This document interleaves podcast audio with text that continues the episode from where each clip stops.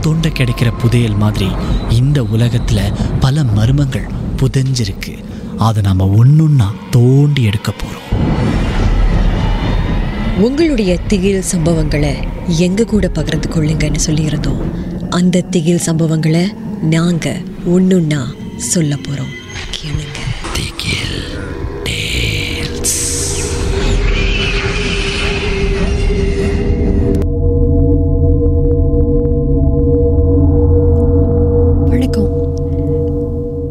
இந்த கம்பெனியில் இருபத்தஞ்சு வருஷமாக வேலை பார்த்துக்கிட்டு இருக்கேன். இந்த கம்பெனியில் நான் ஒரு துப்புரவாளராக இருக்கேன். ஒரு கிளீனர் எப்போதுமே ராத்திரி என்னை இந்த நேரத்தில் போய் ஆடிட்டோரியமை க்ளீன் பண்ண சொல்லுவாங்க. அந்த ஆடிட்டோரியம் க்ளீன் பண்ண நானும் போவேன். மேசை ஏவி கண்ட்ரோல் ரூம் கீழே தரை இப்படி எல்லாத்தையும் நான் கழுவிக்கிட்டே இருப்பேன் தொடச்சிக்கிட்டே இருப்பேன். ஆனால் அங்கே வேலை பார்த்தவங்களாம் ஒரு வருஷம் ரெண்டு வருஷத்தில் கிளம்பிட்டாங்க.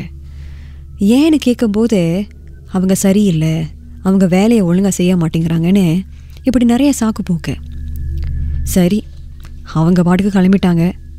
நமக்கு எதுக்கு அந்த வம்பு? நம்ம பாட்டுக்கு நம்ம வேலையை செய்வோம் சொல்லிட்டு நானும் தொடர்ந்து செஞ்சுக்கிட்டு இருந்தேன். அப்புறம் ஒரு நாள் கீழே தரையை நான் தொடச்சிட்டே இருந்தேன். எங்கேருந்தோ ஒரு சத்தம். ஆனால் நைட் ஷிஃப்டில் நான் ஒருத்தர் மட்டும்தான் வேலை பார்க்குறேன். கதவு திறக்கிற சத்தம். அப்படியே மெல்ல திறக்குது. நான் பார்த்தேன் இல்லையே மேனேஜர் கிளம்பிட்டாங்களே. யார் கதவை திறக்கிறாரு? நான் வெளியே போய் பார்த்தேன் ஆனால் அங்கே யாரும் இல்லை. சரி நல்லா காத்தா இருந்திருக்கோம் கதவு திறந்திருக்கோம் சொல்லிட்டு நான் ரொம்ப போட்டு யோசிக்கலை. தொடர்ந்து நான் மேசையை நாக்காளியை எல்லாம் தொடச்சிக்கிட்டு இருந்தேன். அதுக்கப்புறம் பார்த்தீங்கன்னா இந்த ஆடிட்டோரியம்க்கு பின்னால் பெக் ஸ்டேஜ்னு சொல்லுவாங்களே அங்கே இந்த வழக்கெல்லாம் உடையிற சத்தம். எல்லாம் அப்படி சுக்குநூறா ஒருத்தவங்க மேலேருந்து கீழே போட்டா எப்படி இருக்கும்? அந்த மாதிரி ஒரு சத்தம். எனக்கு அப்படியே தூக்கி வாரி போட்டுடுச்சு.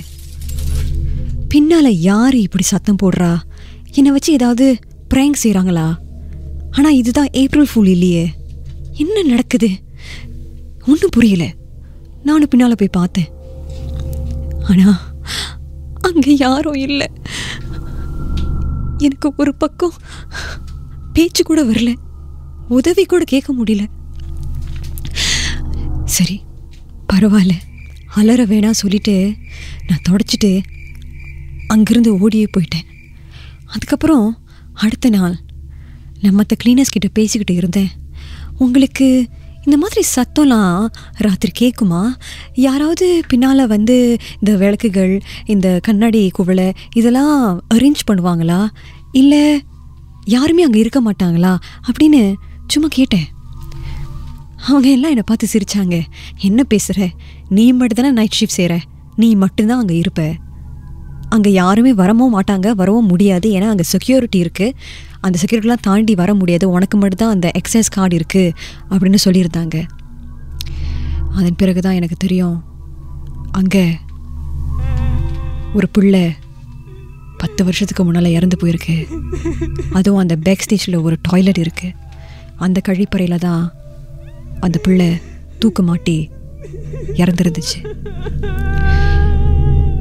அந்த பிள்ளை எப்போதுமே ஒரு பின்னிரவு ஒரு மணி ரெண்டு மணி அங்கே தான் உலாவிக்கிட்டு இருக்கோன்னு நான் புரிஞ்சுக்கிட்டேன். ஆனால் அந்த இடத்துல இன்னும் நான் வேலை செய்கிறேன் இது நான் மற்றவங்க கிட்ட சொல்லியிருக்கேன். ஆனால் யாருமே என்னை இது வரைக்கும் நம்பினதே இல்லைங்க.